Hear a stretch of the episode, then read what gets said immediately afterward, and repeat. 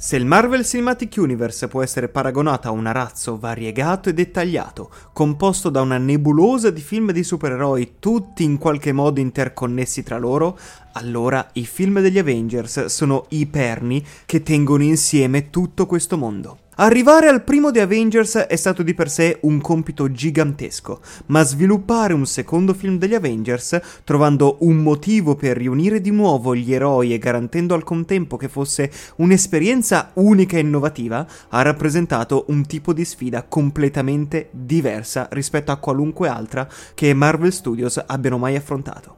Avengers Age of Ultron è un sequel curioso, oscuro e a tratti un po' caotico, ma esprime apertamente le sue ambizioni e conduce l'MCU in direzioni sorprendenti. Mettetevi comodi perché c'è tanto da dire.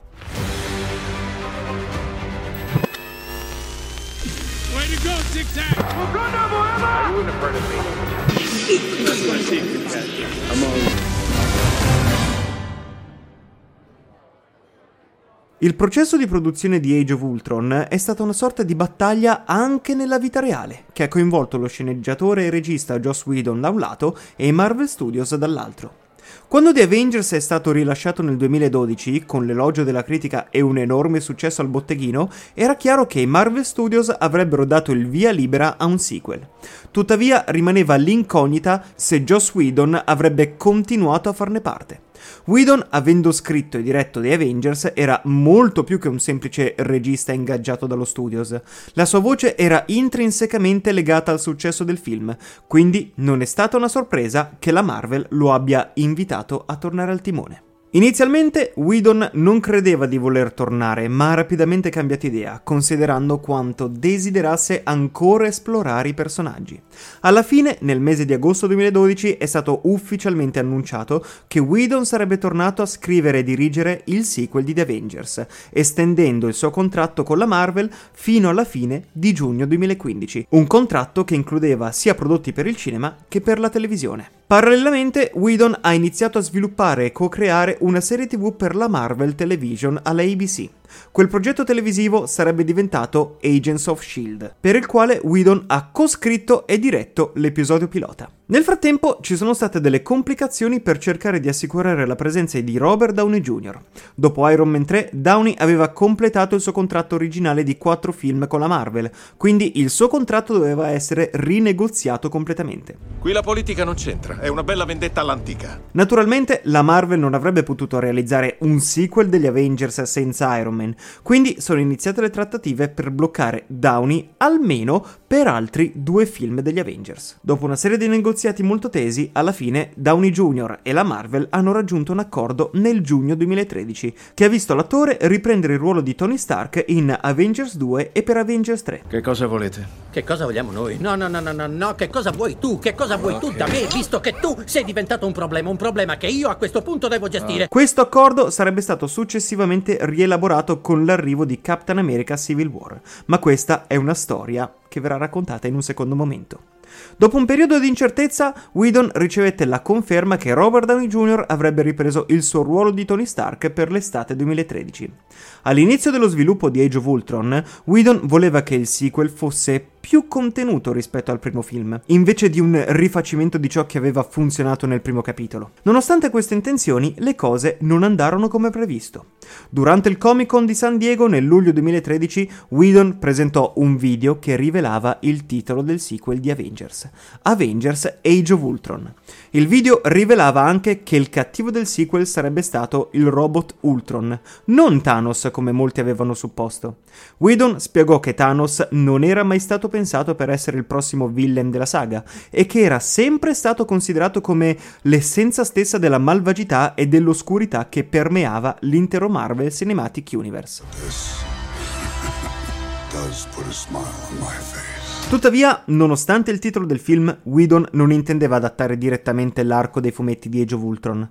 Quello che voleva fare Whedon era rielaborare la storia delle origini di Ultron per raccontare una storia padre-figlio con Tony Stark. Scelse James Spider per il ruolo di Ultron, utilizzando la tecnologia della performance capture per dargli vita. Non ho fili che mi legano. Whedon aveva anche intenzione di rendere Age of Ultron visivamente dinamico introducendo due nuovi personaggi, Quicksilver e Scarlet Witch. Trovava i loro poteri molto interessanti dal punto di vista visivo e pensava che avrebbe aggiunto freschezza ai prossimi film. Tuttavia, a causa di accordi legali tra i Marvel Studios e la 20th Century Fox, c'erano limitazioni su come questi personaggi potevano essere rappresentati. Whedon ebbe problemi anche con il suo lavoro sulla serie televisiva Agents of Shield. I Marvel Studios non erano assolutamente contenti del fatto che Joss Whedon avrebbe dovuto dividere i suoi impegni tra lo show televisivo e il secondo capitolo degli Avengers.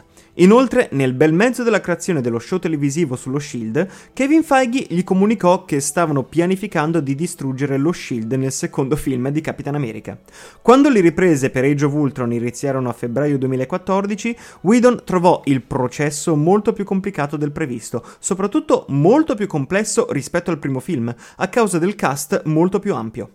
Adottò un approccio di ripresa diverso, utilizzando molte più telecamere in diverse angolazioni, con uno stile di filmmaking in stile documentaristico, ma questo complicò ancora di più il processo una volta arrivato alla fase di montaggio. Nonostante il film si concludesse con una formazione diversa per gli Avengers, Whedon inizialmente tentò di introdurre i personaggi di Captain Marvel e Spider-Man, però senza successo.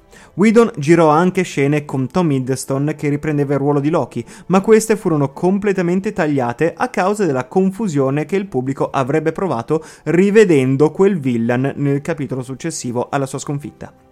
La produzione terminò nell'agosto 2014, ma Whedon affrontò ulteriori sfide durante il montaggio.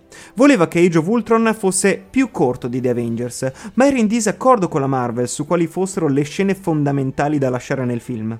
Le scene focalizzate sui personaggi e la fattoria erano molto importanti per Whedon, mentre le scene finalizzate alla costruzione di tutto l'arco di Thor per i futuri progetti dell'MCU erano cruciali per i Marvel Studios. Whedon e i dirigenti della Marvel non erano sempre d'accordo sul contenuto del film. La tensione riguardava specificatamente scene che Whedon riteneva importanti, come i sogni dei personaggi e le scene della fattoria che i dirigenti della Marvel volevano tagliare ad ogni costo. Alla fine Whedon ha dovuto fare delle concessioni, tra cui rimuovere una scena in una caverna e modificare una sequenza in cui Thor viene posseduto da entità soprannaturali. Quest'ultima scena, secondo Whedon, non è stata ben accolta dal pubblico di prova e avrebbe potuto funzionare meglio in un film dedicato solo ed esclusivamente a Thor piuttosto che in un film collettivo degli Avengers. Nonostante le difficoltà nella produzione, Joss Whedon ha riconosciuto che il processo di collaborazione con i Marvel Studios può a volte essere molto proficuo. Ha affermato, inoltre, che nonostante i molti difetti del film, Avengers Age of Ultron era il film che aveva deciso di fare fin dall'inizio, descrivendolo come qualcosa di stranamente personale e pazzesco. Whedon ha anche riconosciuto la pressione di realizzare un film di grande successo, ma come quest'ultimo alla fine lo schiacciasse visto l'ingente peso di quest'onere, ovvero l'onere di prendere decisioni artistiche che avrebbero potuto avere ripercussioni da miliardi di dollari. Nel processo di riduzione della durata del film, Whedon ha dovuto eliminare alcune scene, tra cui ulteriori dettagli su Quicksilver e Scarlet Witch, più altri retroscena di Black Widow. Nonostante ciò, Whedon ha espresso una grande soddisfazione personale per il progetto compiuto. Avengers Age of Ultron è stato comunque un grande successo al botteghino, guadagnando circa 1,4 miliardi di dollari in tutto il mondo. Tuttavia, le recensioni sono state un po' miste rispetto al primo film degli Avengers e la reputazione del film è diminuita col passare del tempo. Whedon ha sostenuto che la natura ambiziosa e personale del film lo ha reso un progetto unico e una ventata d'aria fresca per il franchise. Quindi, nonostante tutte le difficoltà, Whedon ritiene che l'MCU sia stato migliorato dalla presenza di un film come Avengers Age of Ultron. E purtroppo per lui questo è stato l'ultimo progetto Marvel che l'ha visto al timone di comando. Avengers Age of Ultron è un film che parla proprio di eredità parla di cosa ci siamo lasciati alle spalle e di cosa vogliamo lasciare al futuro. In termini di scrittura, le problematiche del film sorgono proprio attorno a questo tema. Se il tema centrale del film può essere riassunto come quale sarà la nostra eredità, allora ciò che i due protagonisti si lasciano alle spalle dovrebbe essere il fulcro della trama, vero? Eppure queste dinamiche risultano stranamente messe da parte, fornendo solo sfumati accenni ad una sinfonia senza mai esplodere in una piena e succulenta melodia. Iron Man porta su di sé il pesante fardello di un'esperienza di premorte nello spazio e il presentimento di una minaccia più grande in arrivo, che si rivelerà essere Thanos. Perciò, come ormai è sua abitudine, vuole costruire un'armatura. Stavolta non attorno a sé, ma attorno al mondo intero. In particolare sviluppa un'intelligenza artificiale in grado di proteggere il mondo dai pericoli che si annidano nel vasto cosmo, così da potersi ritirare e lasciare suo figlio, la sua creatura, quindi la sua eredità, Ultron, a proteggere il pianeta. Captain America invece ne ha avuto abbastanza di presunti protettori che utilizzano l'intelligenza artificiale, soprattutto dopo gli eventi di Captain America The Winter Soldier. Dopo aver smantellato il Project Insight, ha iniziato a credere che neutralizzare le minacce attraverso azioni preventive sia il primo passo verso la tirannia.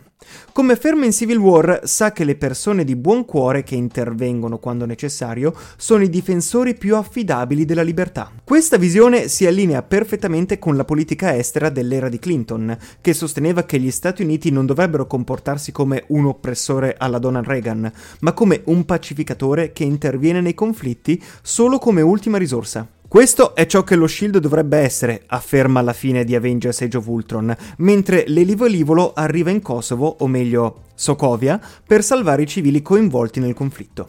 Per Captain America la politica estera clintoniana rappresenta la redenzione dello Shield dalla sua infiltrazione da parte dell'Idra. È la sua eredità ed è ciò che lascerà dietro di sé dopo aver liberato Sokovia dalla stessa influenza dell'Hydra. Vi mostrerò qualcosa di incredibile. Tuttavia, Ultron suggerisce un motivo più oscuro per il capitano, l'incapacità di vivere in un mondo senza guerra. La sua dichiarata convinzione nell'importanza di agire come pacificatore potrebbe non essere idealismo, ma il desiderio inconscio di garantire che la guerra non finisca mai. La funzione di Ultron come pacificatore globale priverebbe Capitan America del suo motivo di esistere. Non è una coincidenza che uno scontro avvenga proprio nelle viscere di una nave di proprietà di Ulysses Claw, un uomo che si è arricchito sfruttando le risorse naturali delle nazioni del terzo mondo. È un'accusa che è stata rivolta molte volte agli Stati Uniti. Il santo patrono della complessità militare industriale, Tony Stark, ha il suo sporco passato in Sokovia, producendo le bombe che hanno ucciso i Maximov. Dopo gli eventi di Iron Man, Stark ha iniziato a distanziarsi dal suo ruolo di guerrafondaio e a diventare un pacificatore quando ha affrontato in prima persona le conseguenze del suo comportamento sconsiderato e irresponsabile. Ma Steve potrebbe fare il contrario scivolando dal ruolo di pacificatore a quello di guerrafondaio, celando sotto una maschera di nobiltà la necessità di sentirsi completo. Entrambi gli uomini, eroici, credono nelle loro ideologie, ma entrambi hanno bisogno di queste ideologie per considerarsi supereroi. Per tutta la durata del film questi due supereroi si confrontano in una specie di uroboro sulla loro visione di ciò che è meglio per il mondo e ciò che intendono lasciare come eredità. Due uomini con due visioni della pace globale, una attraverso un regime di sorveglianza e l'altra attraverso l'individualismo, che si escludono a vicenda mentre entrambi portano con sé gli eventi dei loro film precedenti. La premonizione di Tony di una minaccia extraterrestre e il passato di Steve come strumento di un'intelligenza artificiale nefasta. Tutti invocano pietà. E questi stessi problemi si sarebbero manifestati in maniera esplosiva nel prossimo film con i due personaggi, ovvero questo, Avengers Age of Ultron. Tony Stark non arriva a una vera e propria risoluzione con la sua progenie robotica e il suo senso di colpa per Ultron è rimandato al sequel. Steve Rogers è in gran parte un leader standard, il cui volto cesellato rimane quasi completamente impassibile e la cui ideologia sempre cesellata rimane quasi completamente indiscussa. Eppure questi personaggi servono servono solamente per far avanzare l'implacabile macchina della trama a un livello puramente meccanico. Ognuno di questi personaggi è sospeso su un intrigante filo pendente che vorresti afferrare e tirare, ma il film continua semplicemente a procedere verso il suo apice con la stessa determinazione robotica di Ultron. Ed è proprio il personaggio di Ultron l'apoteosi tematica del film. Siete marionette, aggrovigliate nei fili Il progetto di base di Tony Stark sembrava abbastanza solido, costruire un sistema informatizzato per proteggere la Terra dalle minacce che l'universo Marvel generalmente ospita, ovvero razze aliene aggressive, divinità impazzite e divoratori di mondi.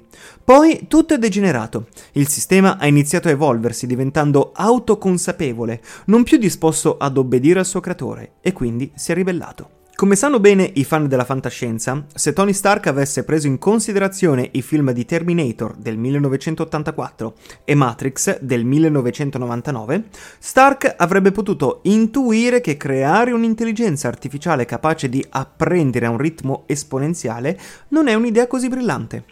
Prima o poi la macchina arriva alla conclusione che l'unico modo per salvare il pianeta è sottomettere o distruggere la razza umana. Sfortunatamente ci vorranno più di due ore di combattimento e un intero team di supereroi, i potenti Avengers, per eliminare definitivamente questa minaccia.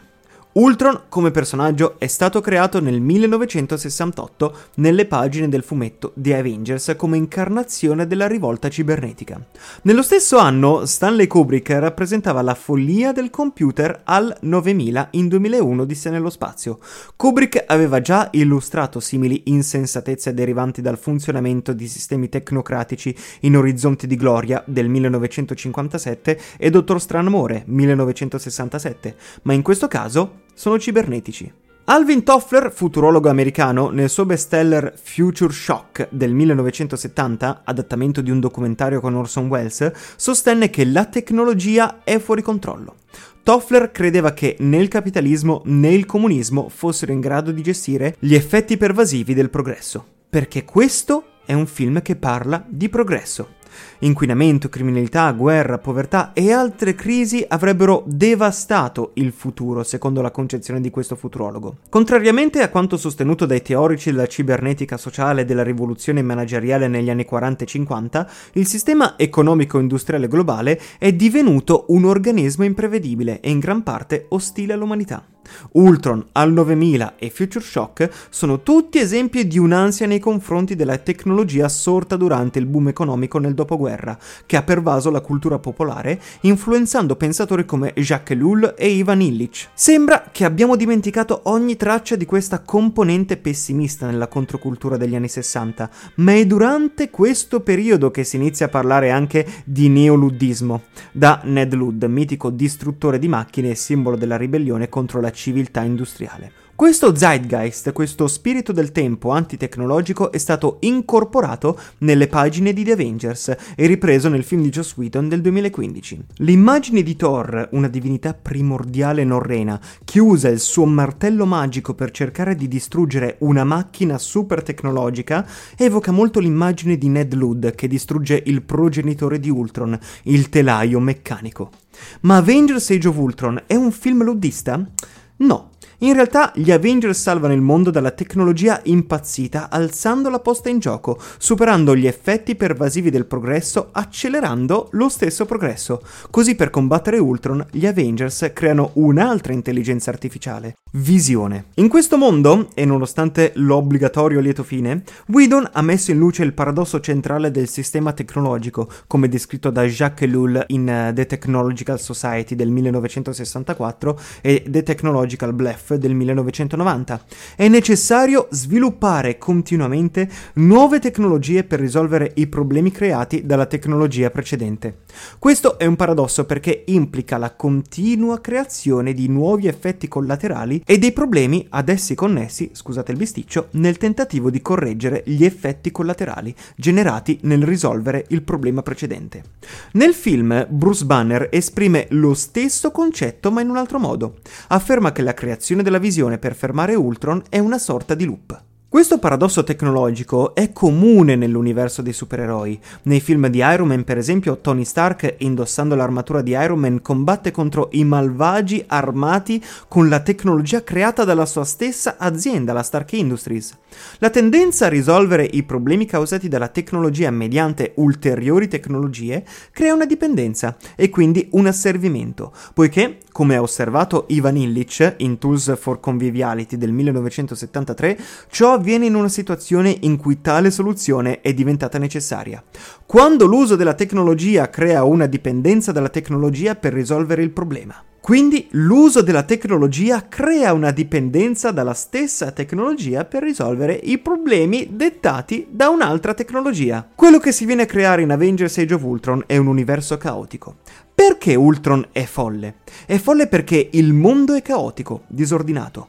Questo, sostiene Whedon, è il risultato di un'aberrazione nell'evoluzione della civiltà industriale, che vede la tecnologia come strumento di controllo. In realtà non può esserci controllo completo, perché ogni innovazione genera nuovi effetti collaterali che creano ulteriori disordini. Ma c'è qualcosa di più profondo in questa prospettiva. Come dice Whedon, Ultron è il caos incarnato e rappresenta l'errore dello schema schema che Tony Stark ha imposto al mondo. In questo senso il personaggio di Ultron sembra ispirato ad uno dei concetti centrali del taoismo, uno dei sistemi filosofici più antichi e affascinanti del mondo.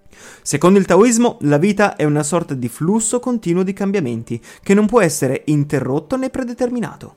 Questo flusso è rappresentato dal simbolo del yin e lo yang, due metà di un cerchio che rappresentano forze opposte ma complementari. La luce e l'oscurità, il giorno e la notte, l'attivo e il passivo. Questi opposti non possono essere separati. Il giorno non può esistere senza la notte, la luce senza l'oscurità, l'attivo senza il passivo. Ma la filosofia taoista non è una visione duale del mondo. Il simbolo dello yin e dello yang contengono anche i punti bianchi e neri che rappresentano il fatto che nulla è mai completamente l'uno o l'altro. Nella filosofia taoista è considerato saggio e naturale seguire il corso del Tao, il flusso della vita. Quindi il vero nemico del film di Whedon non è tanto Ultron, quanto l'illusione di controllo totale che Tony Stark cerca di imporre con la sua tecnologia. Perché come dice Joss Whedon, non può esistere un mondo completamente prevedibile e controllato e se cerchi di controllare ogni cosa avrai solo il caos. Questo concetto di caos e ordine è molto presente nel film. Per esempio la visione di Scarlet Witch provoca caos nelle menti degli Avengers, portandoli a vedere le proprie paure più profonde. Ma questo caos interno non è completamente distruttivo, permette ai personaggi di esaminare le proprie motivazioni e di crescere. Inoltre, Visione è creato per combattere Ultron e quindi incarna un ordine basato sulla compassione e sulla comprensione invece che sul controllo. È un equilibrio delicato tra ordine e caos che mantiene l'universo degli Avengers in movimento. In definitiva, Avengers Age of Ultron ci mostra che, in un mondo dominato dalla tecnologia, l'unica speranza è accettare il caos e abbracciare la complessità della vita. L'eroismo non consiste solo nello sconfiggere la propria nemesi, il proprio nemico o il villain della situazione, ma è anche accettare la nostra vulnerabilità ed incertezza. E in un mondo in cui ogni azione ha conseguenze imprevedibili, forse l'atto più coraggioso è quello di continuare a cercare di fare la cosa giusta nonostante tutto. Nel grande schema delle cose, Avengers Age of Ultron è un film che ci invita a interrogarci sul nostro rapporto con la tecnologia e il suo ruolo nel mondo moderno. È il classico mito della creatura artificiale fuggita dal laboratorio costruita da un Mad Doctor. È il mostro di Frankenstein. Quindi ci chiede di riflettere sul fatto che non possiamo prevedere e controllare completamente le conseguenze delle nostre azioni e che l'unica cosa che possiamo fare è cercare di agire con compassione e intelligenza, accettando che la vita è complessa e imprevedibile e ci ricorda che nonostante tutto abbiamo la capacità di scegliere come rispondere alle sfide che la vita ci presenta.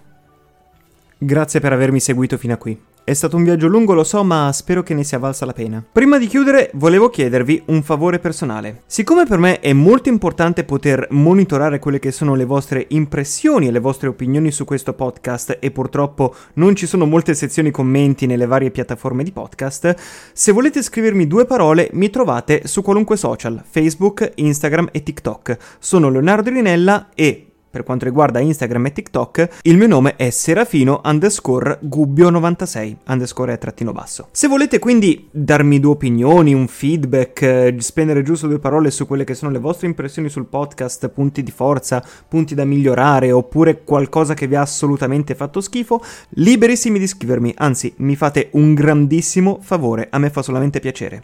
Grazie mille e ci rivediamo alla prossima puntata in cui parleremo di Ant-Man. Ciao a tutti!